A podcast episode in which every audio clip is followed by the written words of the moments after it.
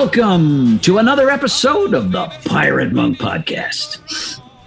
And this one feels a little bit different, Aaron. Uh, not only are we doing on video, uh, but I, I, see an entirely different background. We're not. I, it's not the customary uh, cluttered uh, garage studio or wherever you have been for the last few months. Yeah, we are in a new house unexpectedly.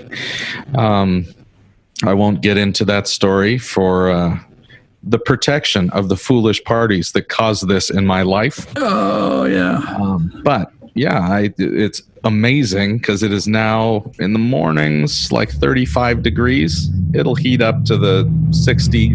Yeah, yeah, yeah. 10, but uh, being out in the garage, I was always fingerless gloves and heavy couple flannels. So it's crazy to be inside in a little office all warm, wearing a t-shirt, no fingerless gloves. It's it's great. It's nice. It's a beautiful yeah. built-in cabinets behind you. It looks like. Yeah, this was built by a contractor for himself. So these oh. cabinets behind me are like chest high. I think he probably put blueprints or stuff out on it. To work. Yeah, yeah, yeah. So uh, yeah, I have tons of space uh, to to store cables and microphones without looking as ugly as it did in the other place. That's great. That's great. Yeah, good. We we definitely live way out in the country. No, uh, right now I'm using my phone's hotspot uh, internet, which is about 600 kilobytes, and we I've been trying to work this out, and we're having to do the satellite internet, which I have never done. Yeah, way more expensive, way less uh, like limited usage and my kids are ticked because you cannot do any live gaming with your friends. And my oldest son and his girlfriend love that's how they hang out at night because she lives 30 minutes out the other oh, direction. Right right. And we live like 10 minutes out in this so that's how they connect. And because oh. you know this signal's going what 45,000 miles or something to get there and back? Yeah. So there's about a half second delay so you can't you know, can you imagine playing a shooter game? They shot you a half second ago, and you go, oh, oh and you're oh, really?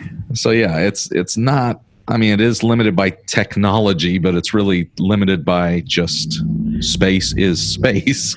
I'll tell you what, though, you know, I'm old enough that it just this seems like a, a silly conversation to me. that you only have 660 kilobytes per second or something, and I remember getting. I remember the the 28.8 modem, the the squeal for the dial-up connection. Oh my! The, the God, one, the one pixel of a boob at a time on the yeah, porn. I, uh, I know. ridiculous. There was no such thing as a video, and you had to wait for that picture to crawl down the screen. you had to. God. Uh, yeah, yeah. For, I, for a porn I, addict, it was clear, sheer, uh, sheer court, uh, torture. Go ahead. I, I totally agree. It's a ridiculous conversation, but you shouldn't be so offended because I have a report sitting here to write for you. Yeah. And because the photos are so big, it won't let me download it. So I'm literally waiting for the new internet so I can do work for you. Oh, wow. So you see, 600 kilobytes, not enough to download my photos on this one. All right, you just look. You email me the case name. I'll compress the photos and send them to you. Oh, well, there you go. Uh, but yeah, it's it, it is an adventure. There are tons of cougars around here. So actually, this was this was really cool. We have three cats. Uh, we like one of them, mm-hmm. and the one we like loves to explore outside. Uh oh. Right. And so we try to get her in at night and literally all the neighbors here said don't take a walk after dark because there are cougars that come right down here next to the road. Good God! And uh, yeah, I know, right? Pretty weird. Uh, at least, at least it was the impetus for Jenny to get rid of the three goats before we moved here, because the last owners had their goats eaten by mountain lions. Oh my uh, lord! So, so, our cat didn't come in, and we're like, "Oh darn it!" Uh. And then about one in the morning, we hear the cat screaming and fighting. Yeah. And so uh, go outside. It's not there. Uh, Jenny and Samuel are walking around with a flashlight, and Samuel gets to the end of the property and sees these big glowing eyes across the dry creek. Oh no! Mom, we got to go back inside. so by the next morning, we just kind of accepted the cat was dead and Yeah. tried to be happy that it died doing what it loved, exploring and hunting at night. Yeah. And later that morning, uh, I hear a, a cry from outside, and the kids are out there, and the cat's sauntering down from across the way up on a hill. And the whole family's out there with the cat. Yeah. And I, I thought, man, this is literally the the micro emotion that the father and the prodigal son Yeah. talking about when he's saying to the elder brother, "What are you doing out here? He, we thought he was dead, and then he came sauntering down the road. How is your heart not like Yeah. leaping?" And this is just a stupid cat. You know, we didn't have a feast for it. We just gave it a little extra attention for an hour, but. I I was so grateful for that emotional moment and to realize, whoa, every time that lost child comes down the road, this is what God is feeling. But blow it up infinitely. Yeah. Wow. So that was cool. So I was thankful for the house, if for that and nothing else. What a wonderful story and a perfect time to take up an offering. I mean, if I'm. it's, it's an emotional moment. So early in the show, Aaron. Just as I am. Oh, my. come to the front. And I'll tell you what, uh, back, back, back on the uh, topic of the, the marvels of this technology, we saw how this technology worked a little earlier in the week uh, when we did a little test preview of a virtual Samson meeting. Yeah, we've had two of them so far. Yeah. And you're working on a hotspot out in the middle of no place. Yep. and uh, eight, nine guys in a meeting, br- blowing out into uh, breakout rooms, per- clear as a bell. I can't wait. Uh, we're we've got a couple more hurdles to clear. Site is still somewhat under construction, and we're figuring things out. But I cannot wait to debut these virtual meetings so guys can join and get the experience. Isn't it amazing how close it is to the dynamic of a physical meeting? It really I I was thinking yesterday when we were doing it, I can't wait to be in a meeting with 50 other guys and to Yeah. see these 50 little faces there in Brady Bunch style Yeah, and then to bust out into a group with like four or five of them yeah, and then get back. It's it's so cool. And I'll tell you, you know, I got a screen in front of me that's big enough that their faces are as big as they would be if they were sitting across the table from me. yeah. Right. Yeah, yeah, yeah. So it's you really don't lose a lot. I'm sure if you're on the phone, it's going to be a, a little different, but Yeah. at least you can still do it even from Yeah. your phone for free. Yeah, yeah, yeah. So Wow. yeah, it's going to be cool. We will keep you posted on this because uh, it's it's just going to be phenomenal. Yeah. And you know what? I'll bet because we have so many lady listeners, we might just have some ladies throwing a little revolution to have some uh, some lady meetings. Oh yeah. I, I would not be surprised. Ladies, that's a hint. You can do it. Revolt, revolt. Yeah, but you can't join the men's meetings. Start your own ladies' meetings. Yes, that's what. Yes, you can't join the men's meetings. Oh, jeez, Aaron, you're you're you are throwing wrenches into the mix here. Yeah, I didn't mean to say it out loud, but there it is. It's out there now, and as our listeners know, we don't edit. That's right, and we have many episodes to prove it. we do indeed. Well, I'm super excited about today's guest. Uh, Yeah. I did not know him until you uh, you found him and got him, and then I looked him up. And man, there's some interesting stuff. What an interesting guy, and we had a great time chatting with him. Yeah, yeah. So we will share that conversation in just a moment when we return on the Pirate Monk podcast.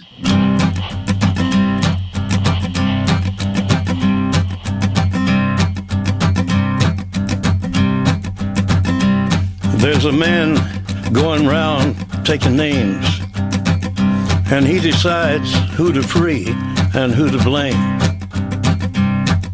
Everybody won't be treated all the same. There'll be a golden ladder reaching down when the man comes around.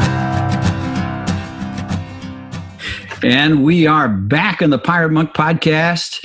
And as promised, we've got a five star guest. Of course, all our guests are rated at least four stars and above. But uh, we're at the top of the food chain here with Matt Mikalatos is uh, jo- joining us for a conversation today. I, I got to tell you, I, I first became aware of Matt when I picked up a book with a uh, just an irresistible title off a book table at a conference somewhere a few years ago called My Imaginary Jesus.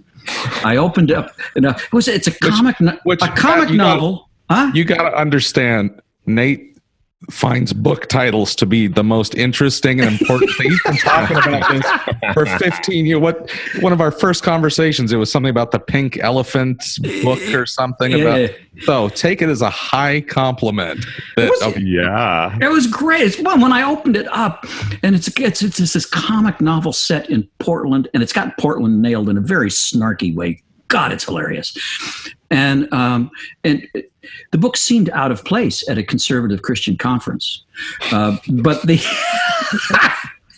Uh, but I I've heard people say that before. yeah, but the the story was wonderful and the theological points profound, and I thought uh, I, that's when I became a Matt Mikalatos fan.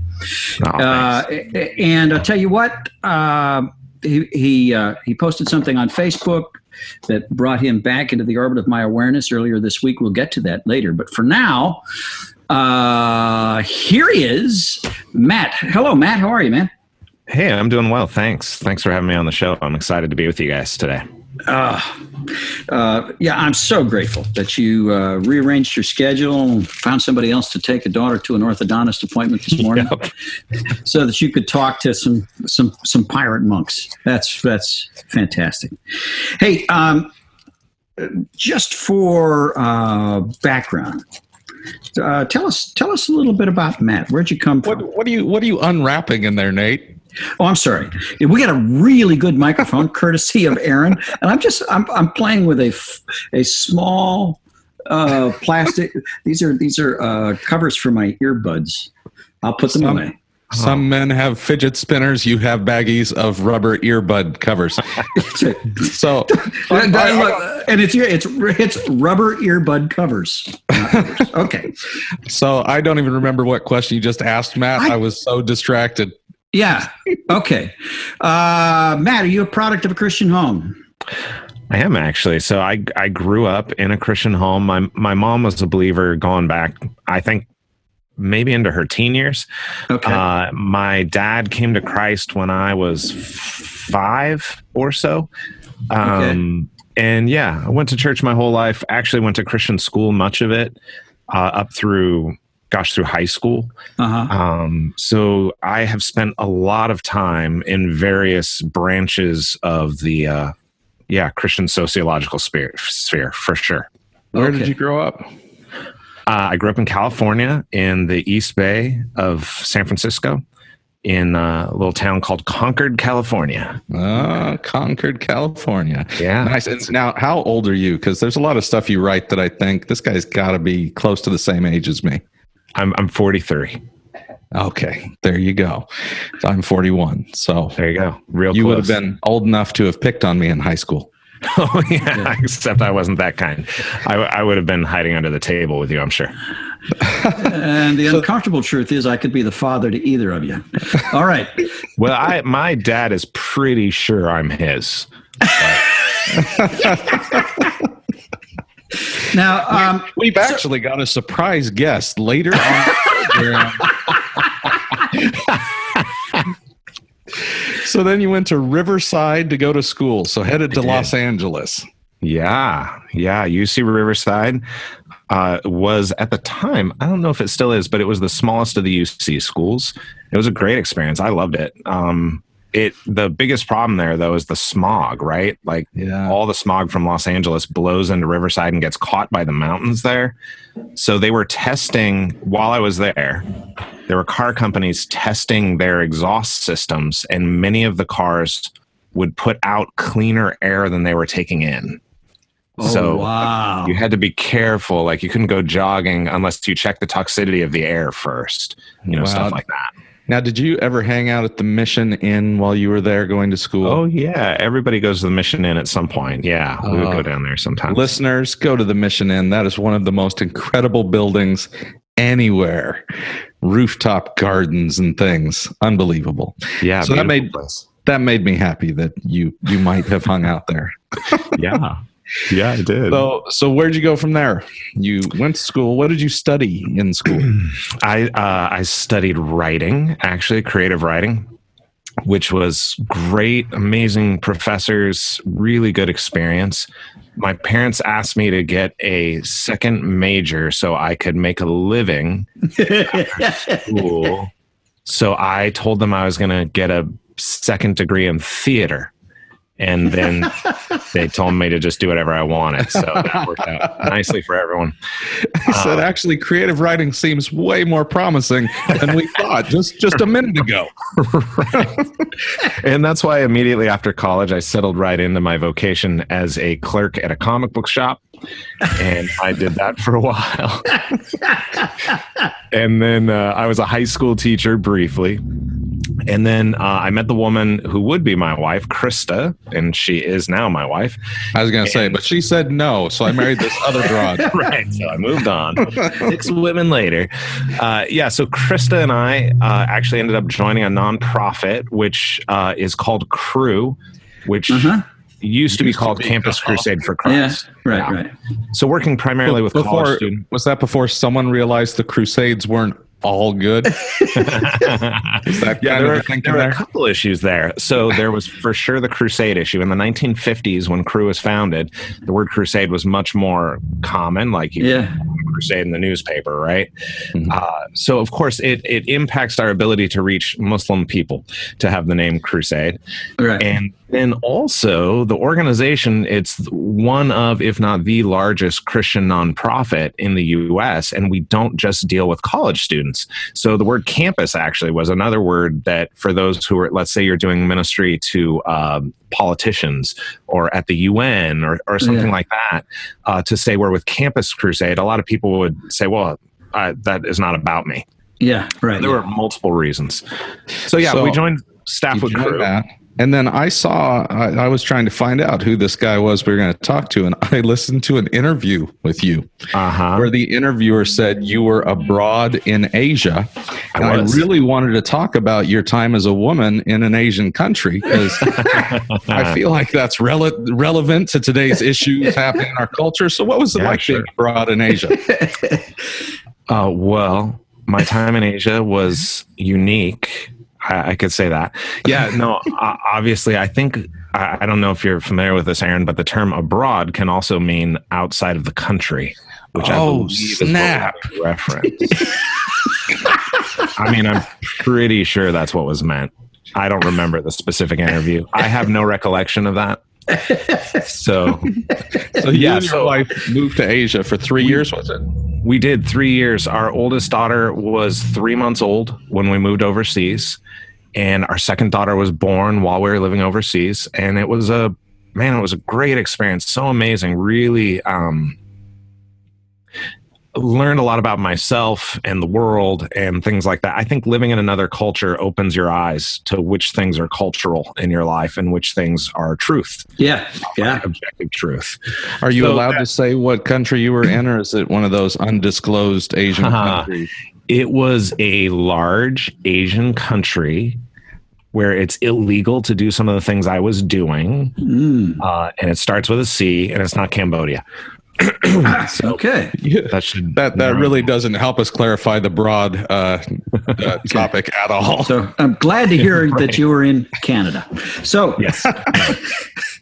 So I'm I wanted to bring that up just because Nate took uh, the the pirate monk message uh, to to Asia. You're allowed to say where you were, right, Nate? I suppose I, I wasn't very cautious about it. Yeah. Uh, although I was doing illegal things. Yeah. I was, we were shadowed and yeah. So he uh, one of the interesting things he brought back was uh, how bringing a ministry of authenticity to a shame based culture uh, Hmm. was was a very different experience. Yeah. So what what did you? I mean, three years there, you were in it. Yeah, for sure. So so here'd be an example. We had a student who had come to Christ, so become a Christian during our time there.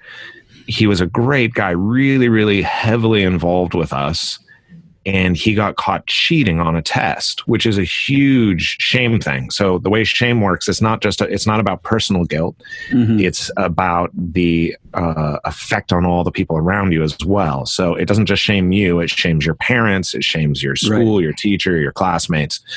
Uh, and he he very seriously considered uh, the possibility of suicide to remove shame from all the people that had been shamed Mm-hmm. And we worked really hard with him to talk about why that was not a good option for getting caught cheating on a test.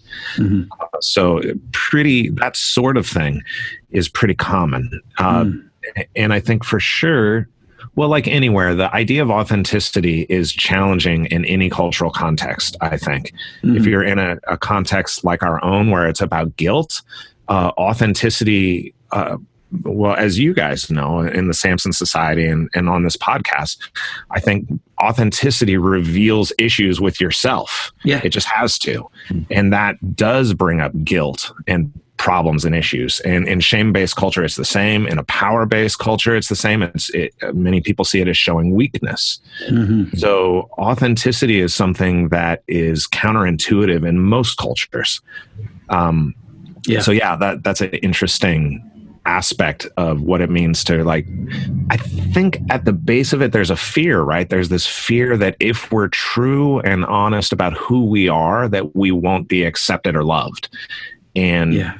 oftentimes that's the opposite uh, of what we expect when we're authentic about our our true selves because other people are also being inauthentic. Yeah. Mm-hmm. uh, so most people Be- like it. because of those cultural things did you uh, experience kind of a different response when people would come to the gospel and find out oh this this love is is absolute and built on christ's work? Yeah so so a couple interesting things. There there would be people who so for instance we were having a christmas party and this was with people who had been believers for at least six weeks and we didn't introduce national believers to each other until they had been following christ for at least six weeks just in case they were government plants et cetera et cetera um, so we did a christmas party and realized there were people there who had never heard the, the christmas story they just don't know it the awareness of those stories is very low so there, there was a girl sitting next to me that as we're laying out the story and saying things like Jesus came as a baby. She's like, "What? Why would he why would he come as a baby? That's crazy. He was God, he's powerful. Why wouldn't he come as a man? Why would he come in this vulnerable state? Why would he mm. come as human?" Mm. Uh, or, or the angels came and she's like, "That's amazing. Angels came." So there was this piece where it was like uh, you're really starting at zero mm-hmm. with the content with the which some of you in the united states depending on where you live if you're on the west or east coast in a big city that might be your experience with some people that that's where they're coming from so that's one thing i think the other thing is it was really easy to talk about these things because literally you could walk up to someone and say hey have you ever met a christian and they would mm-hmm. say no you say well do you want to know what christians think about stuff they go yeah okay and then that's a pretty easy way to start a conversation, you know. Mm-hmm. Mm-hmm. Um, but for sure, there were cultural differences in the way we talked about what good news is, and I, I think that's probably the major cultural shift is where you start the good news, not what it is, but where you start. So uh, we might very we might start in our culture talking about guilt and punishment and forgiveness, right? Mm-hmm. Uh, sin and the wages of sin and how to get away from the wages, how to be forgiven, redeemed. Uh, in a more communal, shame based culture, you talk more about honor and shame and how shame can be removed and be replaced with honor. Uh, so that's a really different approach, but it, it takes us to the same conversation. Mm-hmm. Yeah. Interesting. Wow. Wow. So you came back after three years. You got a three-year-old baby. I can't imagine navigating the stuff you did with a newborn and a little infant. But you came back and moved right to Portland at that point, or the Portland area, Vancouver. Yeah. Yep, we we came straight to Portland. The idea at that point was we are going we are going to go to seminary. which we did. Uh, so my wife and I both went to seminary, got our degrees. During that time, I ended up getting a role where I was overseeing international missions for college students from this area, going with our mission group. Mm-hmm. So, uh, yeah, we were sending hundreds of kids over the years, uh, all over the world. College students, usually leading their teams, whether it was for a summer or a year, uh, and then we'd be responsible for shepherding and coaching that team, taking care of them. So we traveled in those years. I did that eight, nine years. Uh, we traveled all over the world, touching base with our with our teams, and saw God do really incredible, amazing things. So we did that for quite a while, and then a few years ago, I, Krista and I both actually switched into a part of Cru that our job now is uh, we work with really anyone. Uh, so we moved out of the college ministry and into what we call the city ministry. The idea being essentially what I am now is a chaplain for ordinary people. So if it's an atheist who is having whatever their mom's in the hospital uh, I'll, I'll, be there and we'll work through that stuff or if it's a christian who needs to you know go to the next level on something uh, i'm available to them so a lot of my work has to do with evangelism connecting with people uh, yeah and sort of ambassadorial work for the kingdom in some sense as well. And then of course i do some writing and speaking stuff which isn't necessarily directly connected to my work. A lot of that i do in my free time. But so, yeah. so you're saying for what 12 of the first years of your kid's life, you were doing mission stuff and traveling yeah. all over the world. Yeah. You have three three daughters. This is going to go yep. to where Nate wants to talk a little bit about. Okay. Uh, your book, but I'm curious how you how old are your girls now? Uh 16, 15 and 8. So how did that affect the kind of young women they are becoming having seen all of that? Yeah. I think uh, you know, there were hard moments, of course. There were times when I would go to travel, and depending on your kid's age, that's really difficult, right? Like I'd be gone for a week uh, or longer sometimes. And watching the emotional just drama that created for the kids was really hard sometimes. So we had to learn to navigate some of that. And we had some family rules in place about how much travel and when and that sort of thing. Mm-hmm. But I think what's cool so when you're when you work for a nonprofit, you're not getting rich off it, right? Right. Uh, well, you're not. So, I'm low. No, I know. the um, but there are a lot of perks actually, and, and so I think learning to embrace those perks and really emphasize that in our family has been a big thing. So, for instance, when I travel to speak, I usually take one of my kids with me. Mm-hmm. Uh, so they get to go hang out with college students for a weekend at a fall retreat and like run around with college kids. And it, basically, all the fun stuff that's been set up for the college kids, my kids are a part of, and they love it. Oh, it's like their favorite thing. In fact, I wanted to take a break this fall because I was exhausted. And the kids were like, How dare you? like take a break from telling college students about Jesus slash taking us with you. I was like, oh, okay, fine. Um, uh, but yeah, like my oldest daughter last summer before last went to South Africa for five weeks, I think, on a missions trip with other missionary kids. There's a, a group called MK to MK that takes missionary kids on mission trips. So she went to South Africa and did uh, taught AIDS awareness and hung out with uh, high school kids in South Africa you know stuff like that. My middle daughter is very uh, missionally focused as well. Like she constantly is uh, talking with and connecting with people in a really loving kind way. Uh, and the two of them together with my wife have started a high school bible study in our house. It was really the kids idea uh, wow. and krista has been helping them run it. And uh, they've done that they just started four four weeks ago, and I don't know, they have between eight and twelve kids every week coming in, and uh, they make a meal together, and then they sit, and they don't do like a formal Bible study. They have more like a freewheeling discussion about spiritual things, and they've got kids coming who are not followers of Jesus and some who are. So there's a, a pretty broad spectrum of who's in the room, actually. Hmm. So very conservative kids, more progressive kids, and kids who aren't believers at all. Yeah. So this brings you to your book that you wrote kind of for dad. So Nate, you mentioned this. You you you can segue into this. Oh well, that's the Sky Lantern book, but um, I, t- I got to tell you, Matt, this really has touched me. I'm uh, I've got one daughter. You've got three. I got one daughter who's uh, a single mom. She's in her late 30s now. She's uh, got three kids, uh, and she uh, let me know a few months ago that she thinks we uh, we're behind on some conversations. She would like Oh. to talk about what it was like growing up with a father whose uh, public persona was pretty flawless, but who was an active addict and was Hmm. uh, absent, emotionally absent uh, for a lot of her childhood. Yeah. So this is part of my amends process as a as a recovering addict, and I'm now walking and talking with my daughter every week, and we're planning actually a two week walk through England uh, Oh, wow. in the summertime, That's specifically to have that conversation. yeah. Um, now,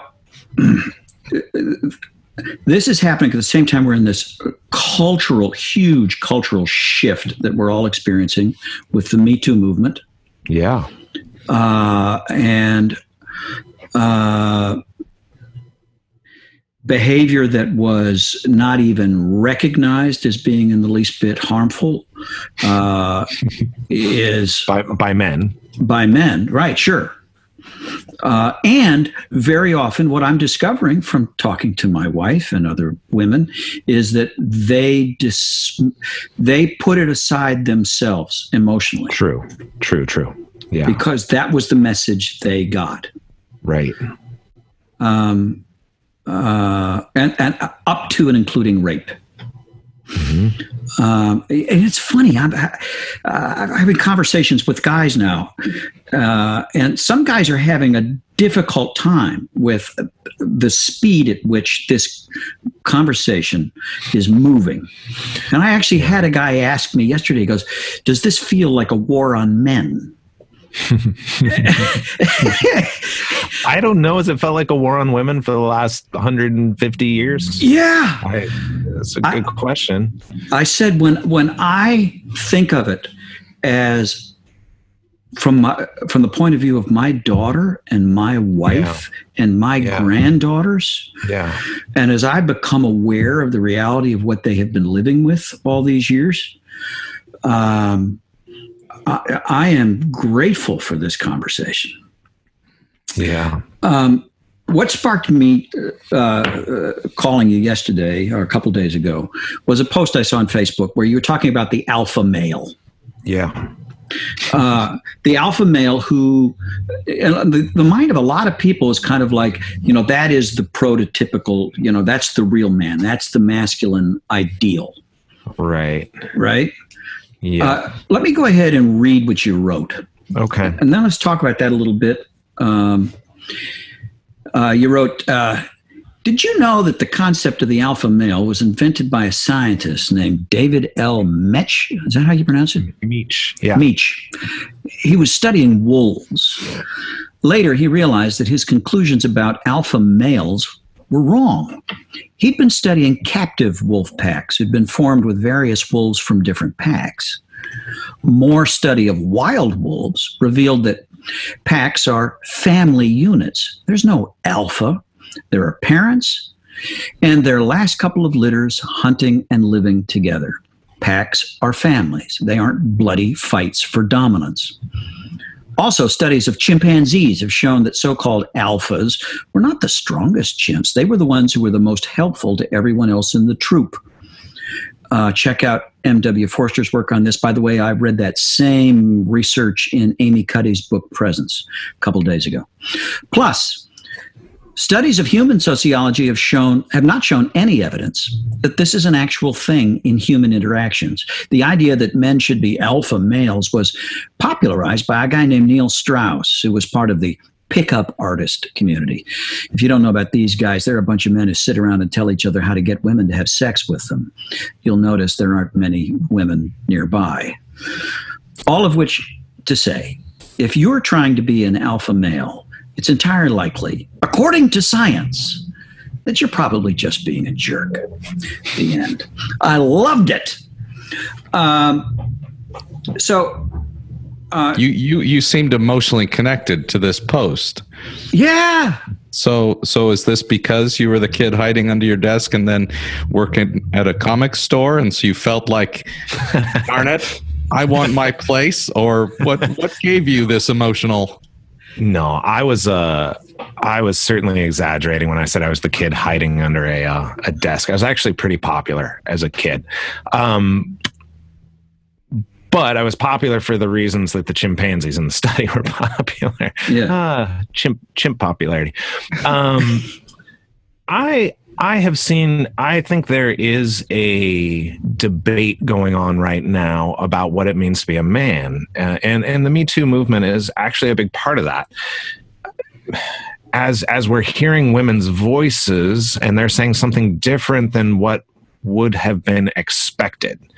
Uh, it's creating dissonance for people. Mhm. And so I'm seeing some of my friends and people I know who their response to that is to double down on the manly man alpha male stuff. And, and I think in a way that is destructive, not just to women, but actually to the individuals doing it also. And it concerns me. So, yeah, one day that post basically came about because I was trolling the internet like one does when one should be doing other things. And uh, yeah, just saw a post that hit me the way that I was like, okay, like let's just let's at least get the facts out there that the alpha male concept uh, is not something that is backed up by science because that was kind of the point. Saying like, hey, you, you can't control can't control the alpha male. Like you got to get out there and get dominance and you know all those things. But the, that's all based on erroneous understandings, uh, at least on the scientific side. So I just thought, hey man, let's just put it out there.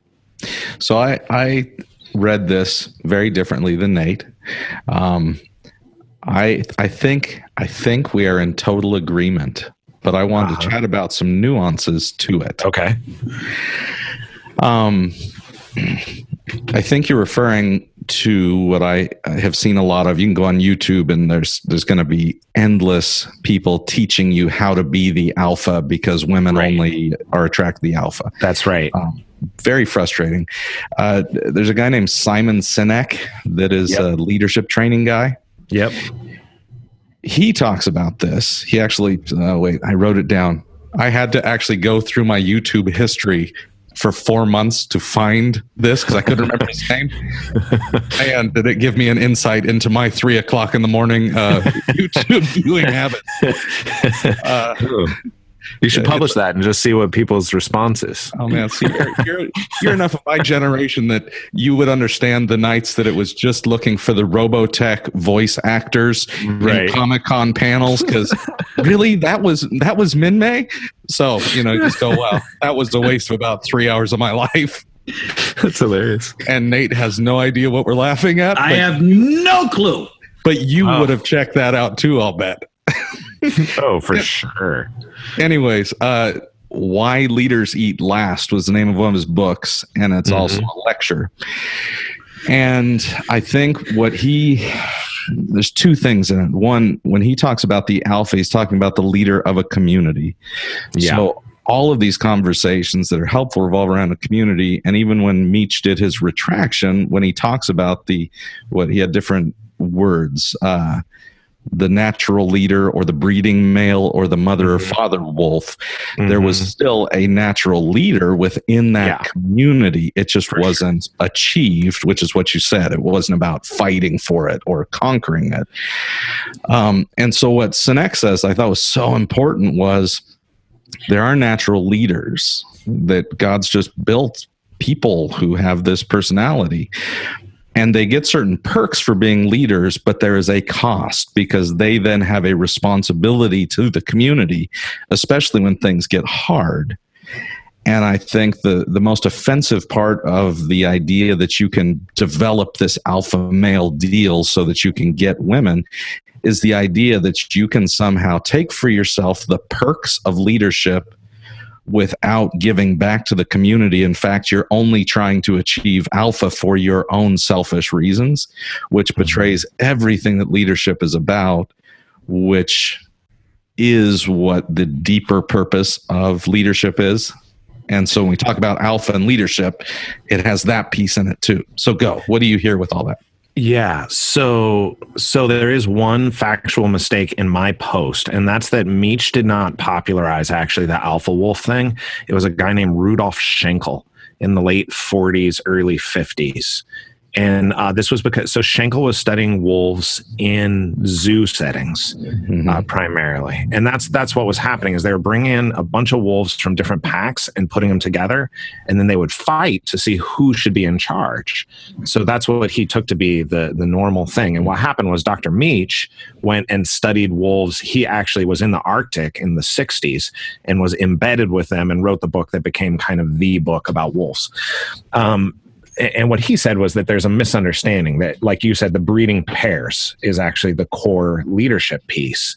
So if you were to keep the term alpha wolf basically or alpha male what he's saying is if you really want to be an alpha male here's how you do it you find someone to breed with and you create a community a family and then you stick together. And then eventually one of your kids might wander off to also go breed somewhere and build another pack. And sometimes those packs stick together and a lot of times they don't. But that the the way to achieve dominance is not by dominating behavior. It's actually right. by generosity and taking care of others around you yeah. uh, which is a really radically different idea. Now it, it, begs the question of whether we want to choose whether to follow human behavior from animal behavior. I think that's another question, right? Because we could find there's mm-hmm. so much weird animal behavior with so many different kinds of animals. We could find some animal that backs up whatever we want to say. Mm-hmm. Uh, but all the scientific research in animals as well as in human behavior shows that in general, if you want to get ahead, if you want to be influential, that by far the best tool for that is actually uh, mutual care for the people around you, uh, which is counterintuitive, I think, given what we've been taught essentially from the 1950s that the that you take leadership, you uh, dominate others to get what you want. Uh, now it appears in places that that works, and it does actually work in places, but it, it works in really limited. Um, yeah limited situations and with limited types of people and um, and generally a limited time frame it's a pretty short term Right. And oftentimes, when you look at examples of people who have gotten ahead through dominance, you'll see that they actually have other advantages that are counterbalancing all the damage they're doing through dominance. So, for instance, they might be filthy rich.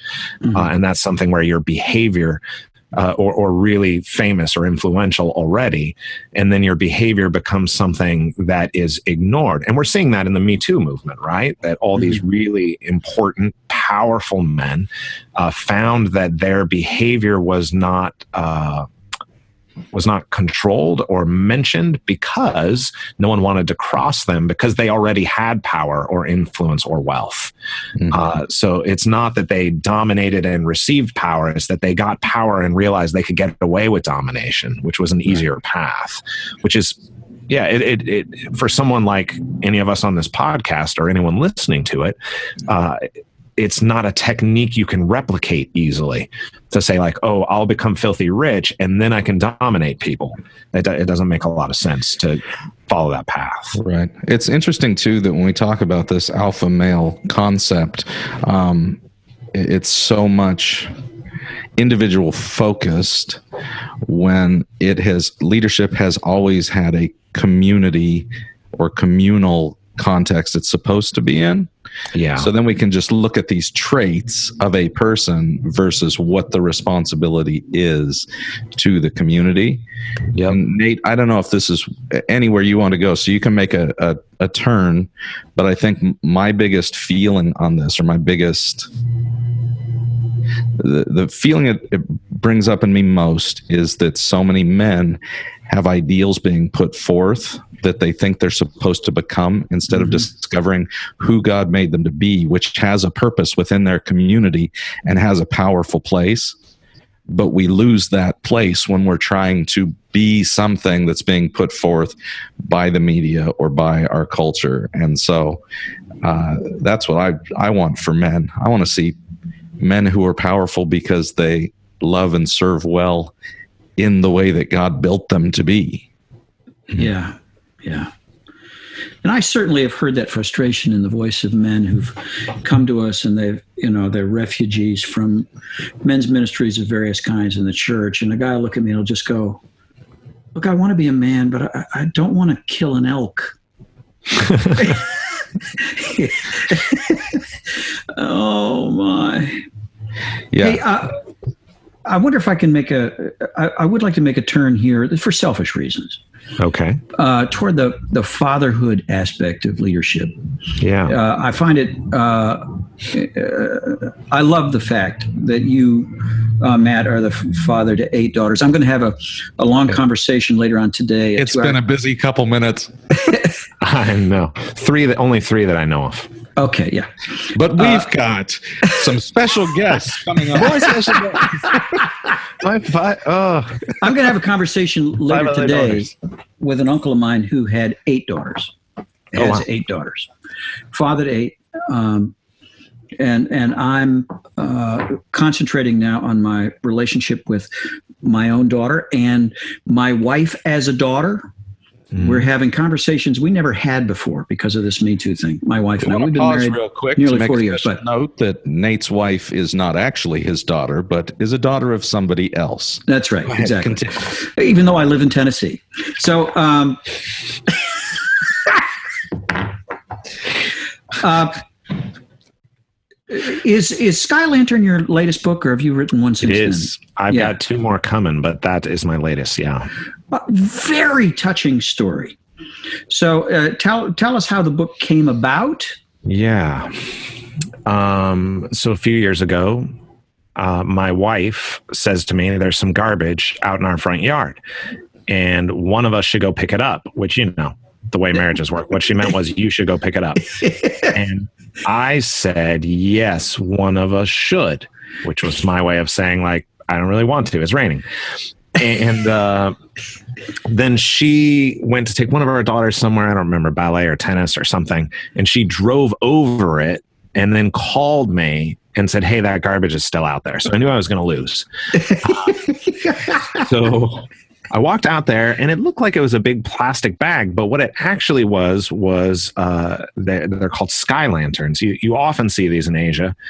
Uh, they're illegal in much of the United States, but what they are is it's a paper lantern that you light a small fire under it and it fills up like a hot air balloon and it flies, right?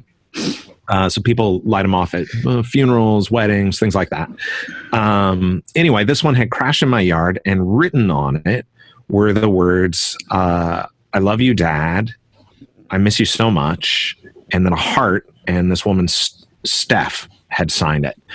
And I was standing there in the rain, suddenly realizing this piece of garbage was actually a daughter reaching out to her dad she had lost. And I was really moved by it. Uh, so I took a picture of it and I, I live in Washington, so, you know, I recycled it. I didn't throw it away. um, and I just couldn't stop thinking about it. Like a whole day, I, I was asking my daughters about it the other day. Actually, I was like, "Do you remember when I found the Skyliner?" And They're like, "Yeah, you're acting all weird for like a day." It's like, right, because I just kept thinking about what if my kids, if I had died, and my daughter sent a lantern out somewhere, and some father found it, and he did nothing. Like I would haunt him for the rest of his days. Like that would that's just a gift. um, so I was like, well, what do I do for this girl? I have no way of contacting her. I don't know anything. I don't know her last name. I, I don't know anything about her. So I just wrote a letter like to her saying basically, dear Steph, if your dad were able, here's what any dad would want to say to his daughter. If, if he was able to say these things, this is what he would want to say. And, and a, a lot of the main points were that he loved you, that he was proud of you, that he wanted good things for your life. And so I wrote this letter and I put it up on the internet, an open letter to Steph. And I went to bed and I woke up the next morning and it was going literally all over the world. This this letter I had written had gone viral already overnight. And my daughter came in crying. She had just read it. And I was uh, then I went upstairs and my wife was crying. She had just read it. And uh, yeah, so I started getting letters from all over the world from different um, basically daughters telling me about their dads, or occasionally women writing about their husbands who had passed and saying they were keeping this letter to show to to the to their kids, things like that. Uh, I actually took several days off work just to answer emails and letters. Um, and then eventually it got picked up by the Today Show. Um, and so it started going even further.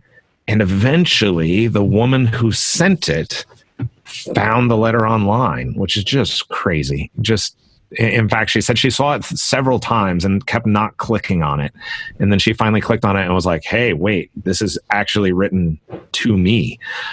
And uh, she knew some other things that were written on the lantern. I hadn't told anyone else. So we knew she was actually the person.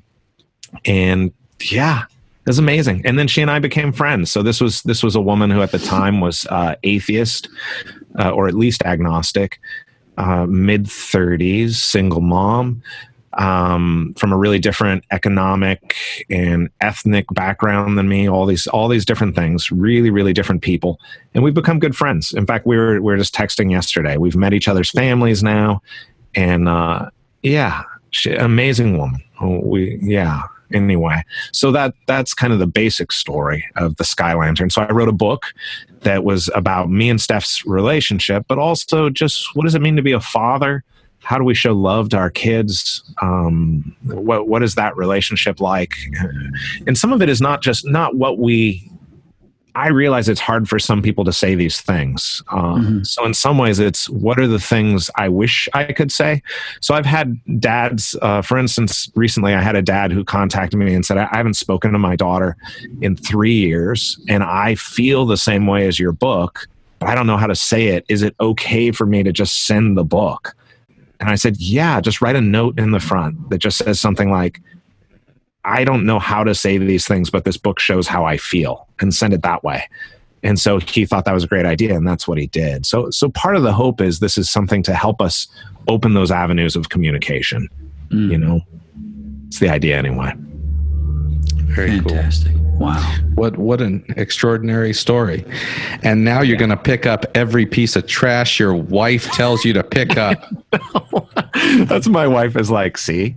See?" uh, she also it's kind of funny like between projects sometimes when I'm writing I'm like, "I don't know. I don't know what I'm going to do next. Like I, I feel lost. What what book am I going to write?" And she goes, well, I mean, why don't you just walk in the front yard and see what you find? Like these things come to you. like don't get stressed out about it. I'm like, oh yeah, good point. So you've got uh, a couple coming. What do you have coming? I do. Uh, I've got a book called Good News for a Change coming in July, which is about how to talk about Jesus with anybody, like literally okay. anyone, the hardest person you can think of, how to start a conversation and have it not just be good, but one that they say, hey, I want to talk some more. Like, okay. this was so fun. Let's talk more. Uh, and then in August, I have a book coming called The Crescent Stone. It's a young adult fantasy novel that deals with uh, issues related to power and privilege and how does that work itself out, essentially. It's a really fun book. I, I love this book, and everyone who's read it really loves it. So, yeah, Good News for a Change, which is a nonfiction book, and then The Crescent Stone, which is a, a novel. All right. Now, before we tell people how to get to your stuff, because I know that's where Nate's going right yeah. now. Um, sorry, I have a our internet's coming soon. Uh, it's a long story, but we'll do that in the other part of the show. I wanted to personally know uh, My Imaginary Jesus. That was your first book you published, yep. right? Yep. That was made into a play. Is that correct? It was, yeah. Did, did was that your idea or somebody no. else's idea? So no. how was that how surreal was it to have some book you wrote interpreted in that way? That's got to be crazy. Here's what's awesome. With the main character in imaginary jesus is me. Like mm-hmm. i'm the main character. So this woman uh, deanna gent who ended up she's the playwright she reached out to me after reading the book and said would you be open to this? And i said yeah i'm open and then she flew me and my wife out for the world premiere of the play. And she had decided that there needed to be a narrator Matt and a character Matt. So there were two people playing me in the show. Wow. And these were serious actors. They had watched me do talks and things online and had my oh, like wow. ways of moving and wore oh clothes like my clothes. It was crazy. Like Krista was sitting there in the audience going like, hey, you do that all the time. How did they? What? Look what they're doing with their hands. Uh, and it was just a delightful play. It was so good. She really boiled it down to like kind of the key parts, and uh, in fact, a, a central piece of the book is about us dealing with uh, some miscarriages in in our personal life. And they had this scene in a hospital, and Krista was just sobbing next to me during during the play, and she said it was so real. It was like they were there. Uh, so yeah, it was really surreal, and it was fun. It was so fun standing around afterwards and talking to people who Yeah. were, uh, yeah, had just did you- experienced the play. Did you get to uh, any approval over the script, or did you just go see it? Okay. Yeah, Deanna was great. She ran everything past me, but she was so dedicated to making it. Uh, she loved the book. So she was, you know, like I said, she added some jokes and put some things in that made it translate well to the stage, but it was it was a very faithful adaptation. That is so cool. I, I was so happy when I read that. Happy for you. Uh, Deanna, by the way, if you ever see a play playing somewhere near you called Falling by Deanna Gent, it's an amazing play that you should definitely make the time to go see. It's it's really it's autobiographical about her and her family. A beautiful play. Yeah. Okay. Wow. So, how do people connect with you if they want to check out your books or send you an email or uh, float a lantern your way? If you can spell my last name, which is a pretty big if, you can find me. All the Mikalatoses in the United States are directly related to me. Uh, so they will move you along if you get the wrong one. Uh, so it's M as in Mary, I K A L A T O S. So I'm on Twitter as Matt Mikalatos. I'm on Facebook as if you look up Mikalatos Books, it'll come up. Uh, I'm on Instagram. I'm on MySpace. I don't ever check MySpace. but- and if you want to uh, email me, it's it's just matt at mikalatos.com. And I would love to hear from you any of those ways. Be glad to. Fantastic. Well, can't thank you enough, Matt. I really appreciate you taking time to have a conversation with us. Uh, the pirate, the the, the conversations uh, in the pirate monk rooms are going to be enriched by by this one, I'm sure. So. Uh, uh, time has flown. We're going to have to wrap this up, but thank you again, man. Thanks, guys. It was a lot of fun. All right. All right. Take care. Bye. Bye.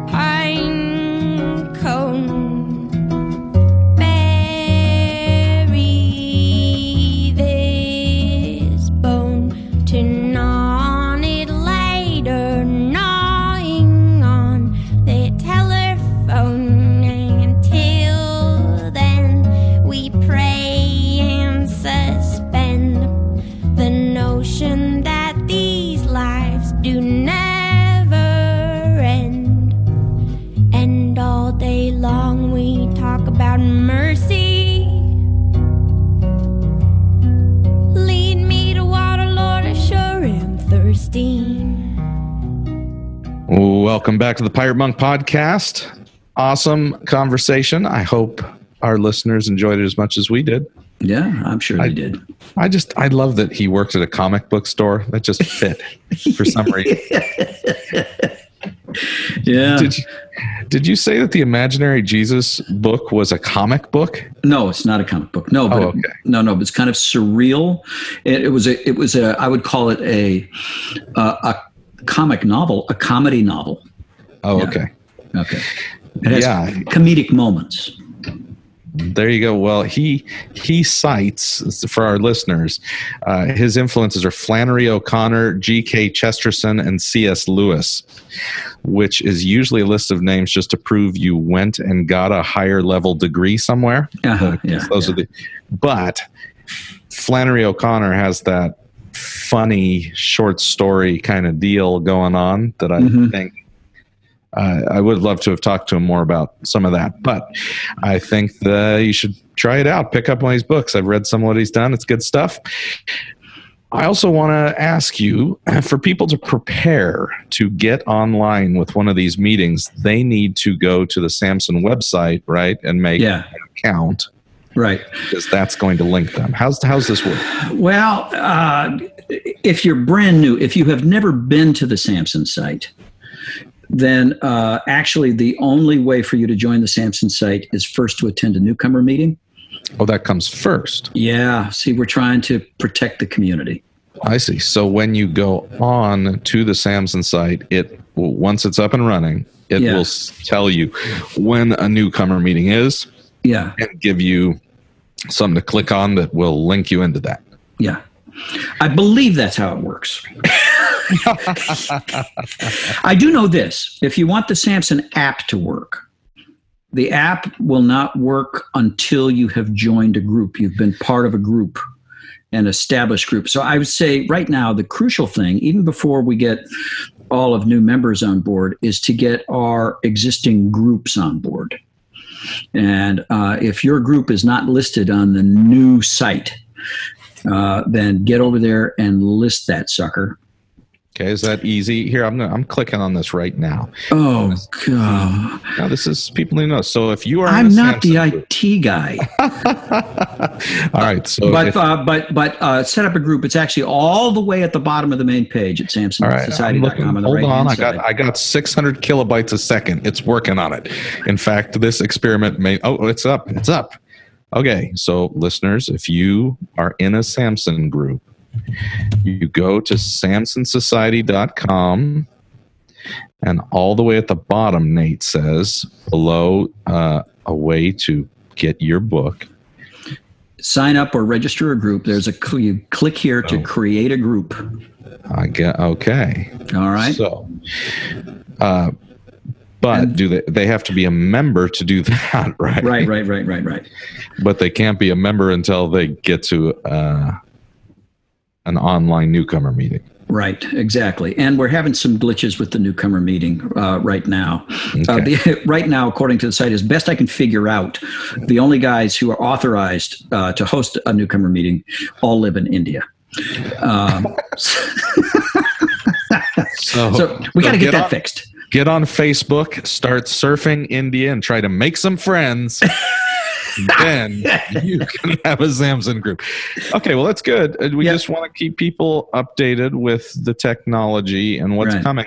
But what I do like is you're basically saying, "Hey, Samson groups out there, you're going to have to take some responsibility for yourselves." Yeah, And this can also be a cool way for you to connect with your actual physical group you're in because you can all be linked to have discussions and leave messages through this.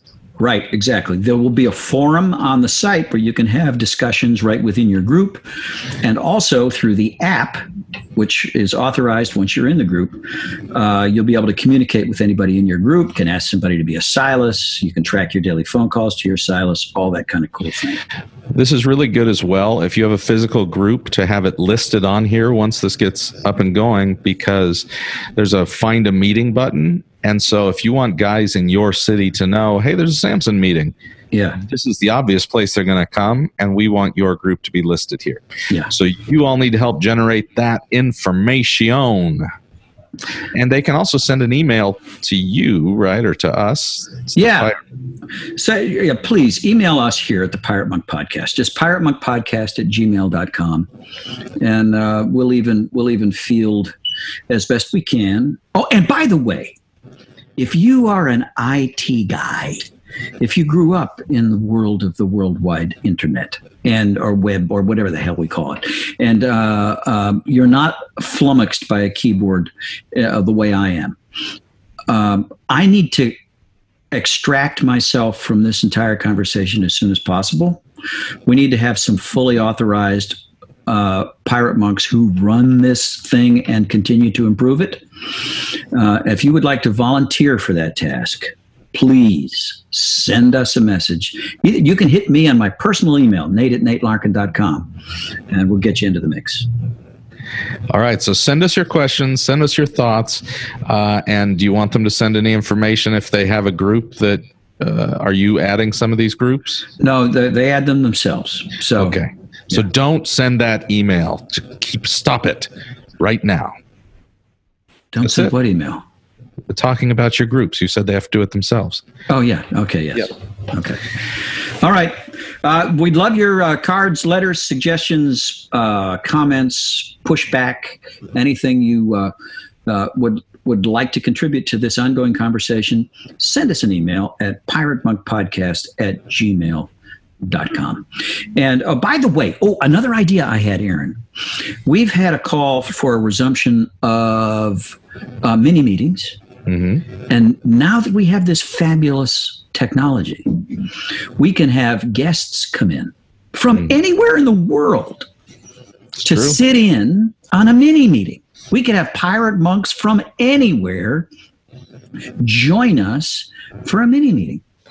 This So- is this is true. Yeah. So, So- look, so- if you would go ahead. Yeah, I was going to say if if you would like to be a part of a mini meeting on the show, send us an email at the email address Nate gave, and we will say uh, you would have to be available at 9 a.m. Pacific time on Wednesdays because we could just Yeah. put that slot. Uh, 10 Mountain, 11 Central, noon Eastern. Yeah. So, hey, Eastern people, you might be on your lunch break. So, it will only be, you know, we want to keep that portion of the show to about 15, 20 minutes Right. max. So, if you're on a lunch break, you could definitely fit it in. So, if you're interested, email us and uh, we'll try to make that happen. Fantastic. All right. Love you, Aaron. Uh, enjoyed the time again. And uh, until next week, uh, to all of our pirate monks and pirate monk friends out there, I'm Nate. I'm Aaron. We are your pals on the Pirate Monk podcast. waterfall. Nothing can harm me at all. My worries seem so very small, but my waterfall.